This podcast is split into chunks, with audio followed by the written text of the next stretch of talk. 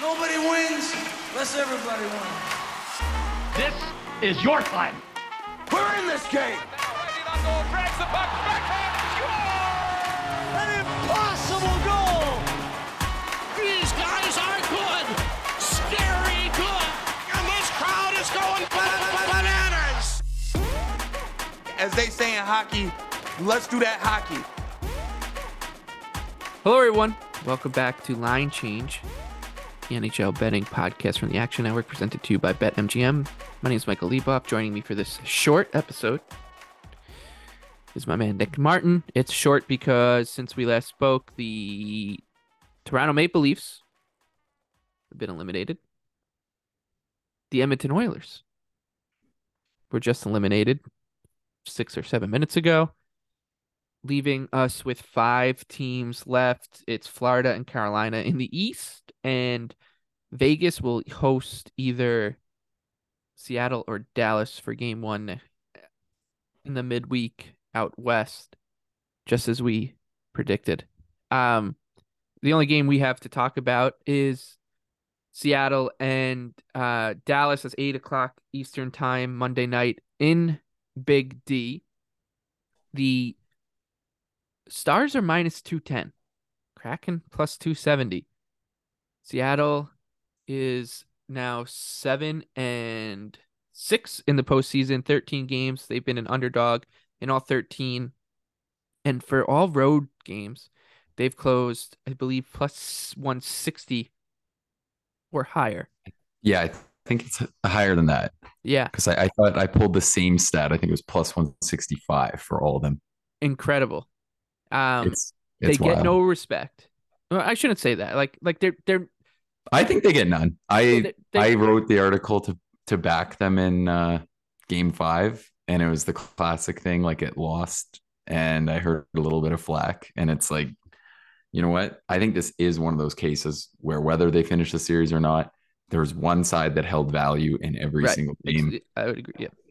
So Um, I, I'm standing by that here. which I honestly, like is where you're going, obviously. both both conference both western conference semifinals even if edmonton had won this series like it was the same case right like the oilers were we kept saying it this team is completely overvalued and the hype train's outrageous the oilers would win a game and everyone would be like oh my god they look incredible they'd lose a game and they'd be like this team can't lose two in a row uh, and that just completely screwed the prices up I know Uh, I got a little too swept up in that hype. I don't think I cashed in on on Vegas enough.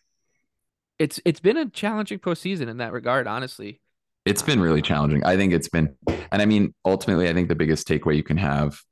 It's not fun to hear it. It's a classic Nick Martin take, I think, but the variance in hockey is insane. It like that's the reality of it. Leon Draisaitl just had one point in the final four games. like, And- and, and- we're talking about like who can play in the playoffs. What, like, what do you mean? Nobody would have ever said that Draisaitl was the problem four games ago. Right. Like that's it's just it's a comment on how it goes, I think, and how things really are, which works to your point here because Vegas was doing a lot of things well as a team. Um, And I think that Draisaitl point also. So when you're previewing an entire playoffs and you're previewing a series, I make this point all the time. Is like, okay, we're we're we're looking at these two teams. We're looking going to look at Florida and Carolina in in the Eastern Conference. It, uh, we'll touch on it a little bit in this episode. We'll touch on it more uh, when we reconvene uh, after Dallas and Seattle. But you can look at the two teams, and the only way you can look at them is as is. And then Leon Draisaitl gets slashed in the hand by Alex Pietrangelo. We're gonna find out if it hurt him or not. I'm pretty sure it definitely messed with him a little bit.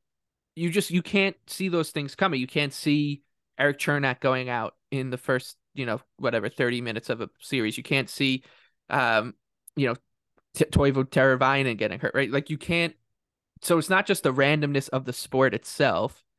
It's a game played on ice, chasing around a piece of vulcanized rubber, and there are two people wearing pillows and masks at either end of the ice, right? Like it's a, ra- a random sport as it is, and then you throw in the kind of related randomness with injuries and suspensions, uh, officiating, everything else, right? Right. the exactly. officiating is Like nobody wants to hear this drum beaten, but it's insane. Like I'm personally, you know where I'm at on this. I haven't enjoyed the end of the playoffs here because I think it is what it is. It's letting teams that I don't want to watch win. And and then people will complain about that. Everyone is cool with the way it's refed. Everyone's like, this is playoff hockey. It is what it is. But then they're sad when Draisaitl and McDavid are out. And it's like, Not which me. way do you Keep going. It is. Yeah. Uh, but anyways, it's it, it all adds up into this crazy, dumb, random tournament. Goaltending too. We gotta throw Yeah, you right. gotta throw Goaltending goaltending is insane. mix, too. So we're gonna also- see Adin Hill versus is like us- putting the, the Seattle Dallas aside. The three goalies in the final four are gonna be Sergei Bobrovsky, who everybody coming into the playoffs was like, this guy's just his contract's an albatross, and it is like this. This I've said that Yeah. at, at so many times. Right, he's like, nobody- shit all over that contract. He's probably the the most unfancied commodity in hockey, right? Like he was hundred percent. I think you could argue hardest contract to move in the last two years probably would have been his. Uh, so it's gonna be him, Freddie Andersen, who is the butt of every joke uh, out there. Uh, in terms of you know, anytime his name's brought up or the Hurricanes are brought up, Adin Hill, and either Jake Oettinger or Philipp Grubauer, who was by goals saved above expected, the worst goalie in the league last season. So, yeah, I mean, it's just it's insane. And I think what ended up happening was last couple postseasons, things never truly got off the rails. Uh, no, and and credit to last, the Avs last year. postseason, Like- especially not. Like Colorado just worked teams as they were kind of expected and priced to do. The Eastern Conference, you know, Tampa Tampa Bay went to their third straight Stanley Cup, and the like the the Metro was kind of viewed as a toss up with the Rangers as like the upstart. Uh, then the Hurricanes and uh, Bruins as you know just solid teams, and Pittsburgh uh, is is kind of you know in that same with uh same tier as Boston and Carolina, but um there was nothing insane about it really. Not and then and I think that threw a lot of people off the scent. Like that most of the time in these post seasons, like things just go completely, completely off script, and that's where we're at. Um, and that's part Yeah. of why I like Seattle because I think people are still expecting tomorrow to show up, and and these two teams show up, and everyone say, okay, well Dallas has the on paper better goalie, Jake Onger's in bad form, first of all, um, and Dallas is the better team in terms of regular season. They were the favorite in the series. It's game seven. It's at home. Like they have all this stuff pointing towards them. They're minus 210. Do you know how many people just see that number and then be intimidated to bet against it? A lot. And it's game seven. Like it's Seattle's already made it to a game seven. They've already turned. Yeah, series like they're gonna play the same. Yeah, yeah, exactly. Same kind of game versus Colorado. If they can play a game anywhere like that, you don't want a Dallas ticket Yeah. here. And the one thing too, just to even go even more to where it's been like so, like everyone knows goaltending is hard to project. One of the wildest things is that it's the teams that who, their goalies are going or not going have been so random. Everybody would have said that Oettinger is the best goalie left by a mile, and he could end up being a big part of the reason they're out. I don't think he's necessarily been bad. I think the Kraken have got some pretty good looks. They've got really good shooters. Like that continues. To be he's been, he's been out outplayed, value. I think you could say, by, by Grubauer. in Yeah, or the series as a whole, right? Like he hasn't been a star. Like the Right. reality of it is he hasn't been a star. If he was close to what he was versus Calgary last year, they're probably walking through this series. So it's just stuff like that is where it just gets to the point. And this year is just like an all-time low for it. But it's just it's been so wild. And I, I think this is a big thing that's interesting when we look at all like the hindsight 2020 takes when we see tomorrow the Oilers talking about what's wrong, about how maybe they shouldn't have thought Skinner could do it. It's like what were they supposed to do that much different though? Nobody thought these were flaws that would be critical entering the postseason. And how many goalies are you really like what what goalies could they have where the things would have worked out better? You know, like it's one of those things where I think when people analyze like what went wrong and stuff like that, they make it sound like 10 teams won the cup every season. And and then on top of that that, old that old Brian Burke cliche. Last time I checked, only one team wins the Stanley Cup. Yeah, and then on top of that, like you know, a lot of the flaws are hard to cover, and then so much of it is just random too. Yeah, random. Like Mattias. Ekholm put a puck on the stick of Reilly Smith in the slot tonight, 20 seconds into the game. Like Yeah, when you're breaking sure. Down a hockey when you're breaking down a hockey game, you're not saying, well, the Oilers if you're betting on the Oilers, you got to be ready for Mattias Ekholm to you know serve a pizza to Reilly Smith. Right, and another good one too, like Like- Ekholm. Ekholm takes the dumb penalty that probably is a huge reason they're done playing now because that puts it four on three power play. Four on three power plays are significantly more dangerous. And I was already thinking about how the Oilers were getting a power play in that sequence, and he takes. They were dumb setting up for it, too, and then Evander and then the takes the pretty fluky to, like- too. Like bounces up ten feet in the air, drops on the goal line, gets slammed in. Like it's it's just been absolutely wild, and um, yeah, it's crazy. Yeah, and and and, I think this is kind of like it's funny that we have this. You're having this conversation, and you're wondering, is this about betting? And the answer is yes, it is, because what we're saying here is don't expect it to stop. Like it's not just because Dallas and is going to step on the ice tomorrow as a significant favorite doesn't mean that you should just expect them to get every bounce and weird things to not happen. Like sure, they could they tomorrow could be a completely on script game. Dallas could win it four one, and who knows? But I tell you right now that I would be. I don't know in what world I would be betting this number on Dallas. Like Yeah, I agree. It's I hope it works out where the Kraken win. I want to see them win. I think it, they're it- the it valuable. blows my side. mind really. Like The other thing that I think is Because it's- it's- interesting. It's not just it's game. They didn't just get this series to game seven, and they didn't just beat the defending Stanley Cup champions in game seven last round. They also made the playoffs very comfortably. playing good. The And only yeah. thing that the only knock really was Grubauer was bad. Right. Like that's really And and he's not at, and, and like he's been okay. Like he's been good. yeah. And then Like, the other thing is they were getting enough. demolished in the starts where Jones came in. So now Jones Right. isn't coming in. So if they had a better backup, they probably have a better record coming into the playoffs, and then they're getting more credit. So that's interesting too. The one take that I've seen a lot of respectable people on, I thought it was a decent bet last game. There's a there's a total of a flat six out there today. I'll probably end up putting some on the under. Like it's game seven. Everyone thought this series was just going to be printing on the unders. This was actually one of my good takes that I thought early on it had the ability to be more high scoring. But now I think this is a time to capitalize on that. I thought that last game was like it got off the rails, but I still feel like six between these two teams in a game seven is just a time. Roll with our guy Stucky. He's always on the game seven unders Yeah. train. Like it, it's a thing. It it is a is good thing. strategy, and I think like this total easily could have ended up being five and a half if this series didn't happen to break open a lot more often than people think. And then that's another thing where people count on trends like that being a lock, where they say, you know, every game's gone over. How can you go on the under here? That's not how betting works, right? You're trying to understand what's more likely to happen in the next game based off what we've seen and based off how the teams match up. So, yeah, it looks really dumb when you go on the over and every game's gone over and it misses in the next one. But that's not sustainable betting information. If it was, you could just ride every team that's winning. You could ride every trend like that and you'd be sitting here rich, right? The idea is you don't know when those trends are going to end. It's like, you know, so that that's just kind of the reality of that. And I think that's kind of what's been hard with the playoffs. It seems like there's just been kind of nothing sustainable and, and logical to a lot of stuff. Yeah, the only like I'm trying to think of like the only constants because because you know we talked two episodes ago about Leon Draisaitl winning the Conn Smythe and we were tongue in cheek about it, even if the Oilers got eliminated next round, uh, and then he goes away, right? Like there's been no the you think about like the teams that have been consistent. You could say Carolina probably the most consistent. They've been team. great. I think Yeah. they've been the best top to bottom team where they deserve it. They've played really well as a team. Like I think what Carolina's done has been really, really impressive. and then the number two team is Vegas. And and it sounds simple to say because they're the they're two For sure, teams, actually, right? yeah. I gotta throw Vegas in that boat. Yeah.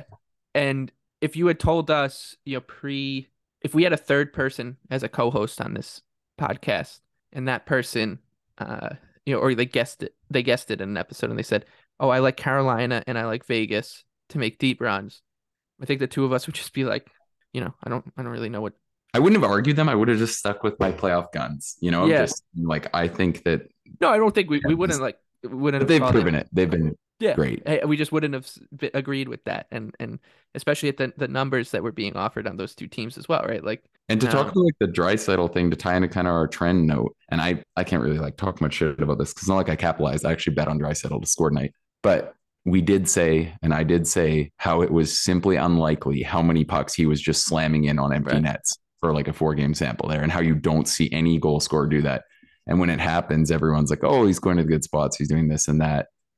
And it's like he is, but that still doesn't mean the puck ends up in those spots as easy as it was for him for a couple games there. So just kind of a little tie in on that trends don't have to continue there if they're not uh not overly logical. Right. Um, all right, so that's it's kind of funny just to to break out break down this Kraken Stars game like like that, basically just saying there's just no reason for this number to be this high at all. Hockey betting season is here, so get in on the action with the king of sportsbooks. Sign up with BetMGM using bonus code ACTION and get up to $1,000 paid back in bonus bets if your first bet doesn't win.